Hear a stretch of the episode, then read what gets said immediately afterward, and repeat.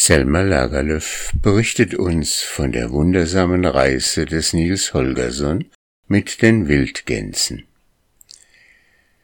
In Westmanland hört Nils eine alte Geschichte aus der Gegend. Es geht um eine Erbteilung ganz besonderer Art. Es ist Donnerstag, der 28. April. Als die Wildgänse dem Gänsemädchen Ase und dem kleinen Matz über den Hielmann geholfen hatten, flogen sie geradewegs gen Norden, bis sie nach Westmanland hineingelangten.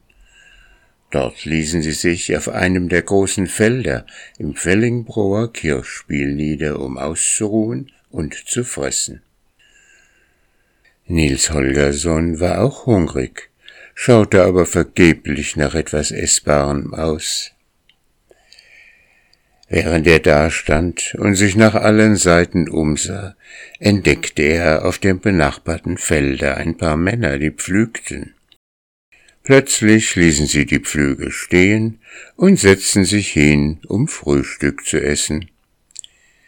Der Junge lief hinter ihnen drein und schlich sich hinter die beiden Männer, es war ja nicht unmöglich, dass er einige Brotkrumen oder eine Kruste finden würde, wenn sie fertig waren. Auf dem Felde entlang ging ein Weg, und auf dem kam ein alter Mann gegangen. Als er die beiden Pflüger sah, blieb er stehen, kroch über den Zaun und ging zu ihnen heran. Ich wollte auch gerade frühstücken, sagte er, nahm seinen Ranzen ab und holte Brot und Butter heraus. Es ist schön, dass ich nicht allein am Grabenrand zu sitzen brauche, fuhr er fort. Und dann geriet er in Unterhaltung mit den beiden Pflügern, und sie erfuhren bald, dass er ein Grubenarbeiter aus Norberg war. Jetzt arbeitete er nicht mehr, er war zu alt, um auf den Grubenleitern auf und nieder zu klettern, aber er wohnte noch in einem Häuschen in der Nähe der Grube. Er hatte eine Tochter in Fellingsbro verheiratet, die hatte er eben besucht, und sie wollte, dass er zu ihr ziehen sollte, aber dazu konnte er sich nicht entschließen. Ihr findet also, dass es hier nicht so schön ist wie in Norberg? fragten die Bauern mit einem Lächeln, denn sie wussten ja, dass Fellingbro eines der größten und reichsten Kirchspiele in der Gegend ist. Wie könnte ich's wohl ertragen, in so einer Ebene zu wohnen, sagte der Alte und machte eine abwehrende Handbewegung, als sei da etwas ganz Undenkbares und dann fingen sie in aller Freundschaft an, sich darüber zu streiten, wo in Westmanland es am schönsten zu wohnen sei. Der eine von den Landleuten war in Fellingbro geboren, und er redete der Ebene das Wort.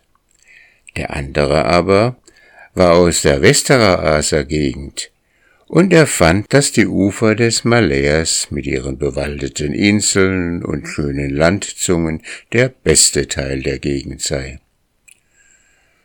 Der Alte wollte sich aber nicht überzeugen lassen, und um es ihnen einleuchtend zu machen, dass er recht habe, bat er, ob er ihnen nicht eine Geschichte erzählen dürfe, die er in seiner Jugend von alten Leuten gehört hatte.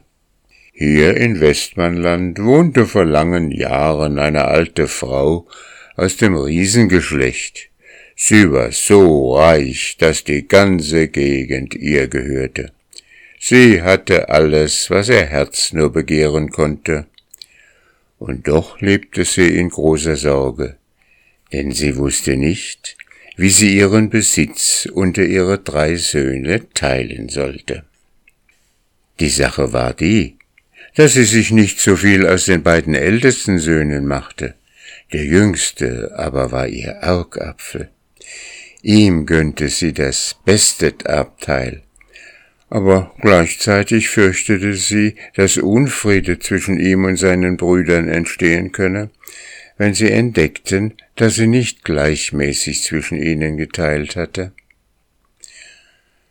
Und dann eines Tages fühlte sie, dass sie dem Tod so nah war, dass sie keine Zeit mehr hatte, sich länger zu bedenken.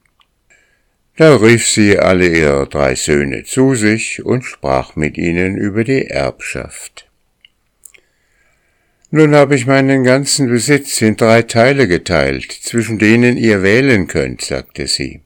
Zu dem einen Teil habe ich alle meine Eichenhügel und bewaldete Inseln und blühenden Wiesen gelegt, und das alles habe ich um den Malär herum vereint. Wer das Teil wählt, bekommt gute Weide für Schafe und Kühe auf den Strandwiesen, und auf den Inseln kann er sich Laub zu Winterfutter holen, wenn er dort nicht Gärtnerei betreiben will. Eine Menge Buchten schneiden dort in das Land ein, so dass da gute Gelegenheit zur Frachtfahrt und allerlei Verkehr ist. Wo die Bäche in den See münden, bekommt er gute Hafenplätze, so dass ich glaube, es werden sich dort auf seinem Gebiet Städte und Dörfer erheben, und auch an Ackerland wird es ihm nicht fehlen, obwohl das Land so zerstreut liegt. Es ist nur gut, dass seine Söhne sich von Anfang an daran gewöhnen, von einer Insel zur anderen zu ziehen, denn das wird sie zu guten Seeleuten machen, die nach fremden Ländern fahren können und Reichtümer heimbringen. Ja, das war der erste Teil. Was sagt ihr dazu? Alle Söhne waren sich einig darin, dass dies Teil ausgezeichnet sei und dass, wer es erhielt, sich glücklich preisen könne. Ja, an dem anderen Teil ist nichts auszusetzen, sagte die alte Riesenfrau. Und auch das zweite ist nicht übel. Darin habe ich all das vereint, was ich an eben dem Erdboden und freiem Felde besitze, und habe es von der Mellar-Gegend bis nach Dalarna hinaufgelegt. Wer das Teil wählt, glaube ich, wird es nicht bereuen. Er kann so viel Korn bauen, wie er will, und sich große Häuser bauen, und weder er noch seine Nachkommen brauchen sich auch nur eine Stunde Sorge um ihr Auskommen zu machen. Damit die Ebene nicht sumpfig wird, habe ich große Gräben quer durch sie hindurchgezogen, und darin ist hier und da ein Wasserfall, an dem Mühlen und Hammerwerke gebaut werden können. Und an den Greiben entlang habe ich Kieshügel aufgetragen, auf denen Wald zu Brennholz wachsen kann. Ja, das ist das zweite Teil. Und ich meine, wer das bekommt, hat allen Grund, zufrieden zu sein. Darin stimmten alle drei Söhne mit ihr überein, und sie dankten ihr, dass sie es so gut für sie geordnet hatte. Ich habe es gern so gut wie möglich machen wollen, sagte die Alte, aber nun komme ich zu dem, was mir am meisten Sorgen bereitet hat. Denn seht ihr, als ich alle meine Heiden und Weiden für das eine Teil genommen hatte und die frisch bestellten Gegenden für das andere, entdeckte ich, dass ich in meinem Besitz nur noch Fichtenhügel und Tannenwälder und Bergrücken und Felsufer und Granitklippen und magere Wacholdergestrüppe und elende Birkengehülse und kleine Seen hatte. Und dass sich dazu niemand von euch freuen würde, könnte ich ja begreifen. Trotzdem habe ich all den Plunder zusammengesammelt und ihn hier nördlich und westlich vor der Ebene hingelegt. Aber ich fürchte, dass der, der dieses Teil wählt, nichts weiter als Armut zu erwarten hat. Schafe und Ziegen werden den ganzen Viehbestand bilden, den er halten kann, und er wird wohl auf die See hinausgehen müssen, um zu fischen, oder in den Wald auf Jagd, um sich Nahrung zu schaffen. Da sind freilich eine Menge Gießbäche und Wasserfälle, so dass sich da vielleicht so viele Mühlen bauen ließe, wie er Lust hat.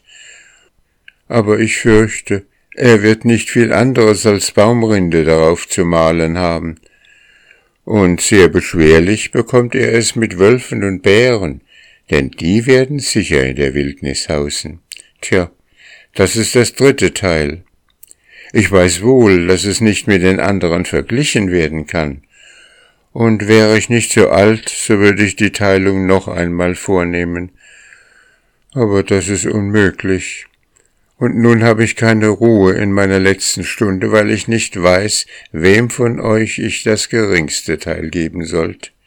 Ihr seid alle drei gute Söhne gewesen, und es ist schwer ungerecht gegen einen von euch zu sein. Nachdem die alte Riesenfrau sie mit dem Stande der Dinge vertraut gemacht hatte, sah sie die Söhne bekümmert an. Diesmal sagten sie nicht wie früher, dass sie gerecht geteilt und gut für sie gesorgt habe.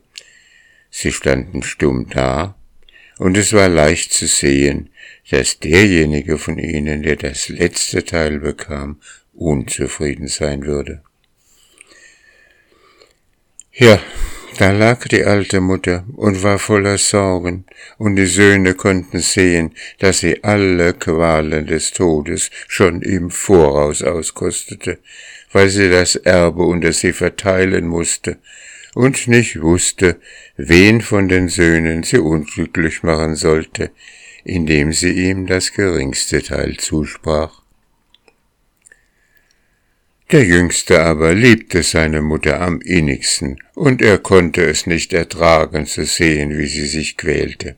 Er sagte, Ihr sollt euch um dieser Sache willen keine Sorge mehr machen, Mutter. Legt euch nur hin und sterbt in Frieden. Das schlichte Teil könnt ihr mir schenken.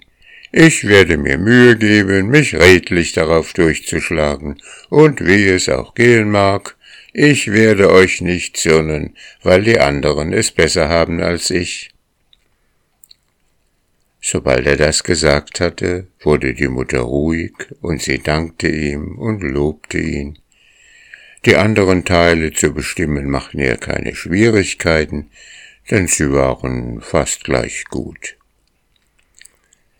Als alles geordnet war, dankte die Alte dem jüngsten Sohn noch einmal und sagte, sie habe erwartet, dass gerade er ihr helfen werde, und sie bat ihn, wenn er in seine Wildnis hinaufkomme, der großen Liebe zu gedenken, die sie für ihn gehegt hatte. Damit schloss sie ihre Augen und starb. Und als die Söhne sie in die Erde gebettet hatten, gingen sie alle drei hin, um ihr Besitztum anzusehen, und die beiden Ältesten konnten ja nur froh und zufrieden sein. Der dritte ging in seine Wildnis hinauf, und er sah, dass der Mutter wahr geredet hatte, und dass sein Besitz in der Hauptsache aus Bergabhängen und kleinen Seen bestand aber er konnte deutlich erkennen, dass die Mutter mit Liebe seiner gedacht, als sie dies Teil für ihn zurechtlegte, denn obwohl sie nichts weiter als Blunder übrig gehabt hatte, war es doch so geordnet, dass man sich kein schöneres Land denken konnte. Stellenweise war es rau und wild, schön war es aber trotzdem. Es tat ihm wohl, das zu sehen, aber froh war er doch nicht. Nach und nach aber bemerkte er, dass der Felsgrund hier und da ein wunderliches Aussehen hatte, und als er es genauer zusah, entdeckte er, dass er fast überall mit Erzadern durchwachsen war. Es war hauptsächlich Eisen, aber es fand sich auch reichlich Kupfer und Silber dort oben auf seinem Besitz, er ahnte, dass er größere Reichtümer bekommen hatte als einer der Brüder, und allmählich wurde ihm klar, dass seine alte Mutter doch eine Absicht mit der Erbteilung gehabt hatte.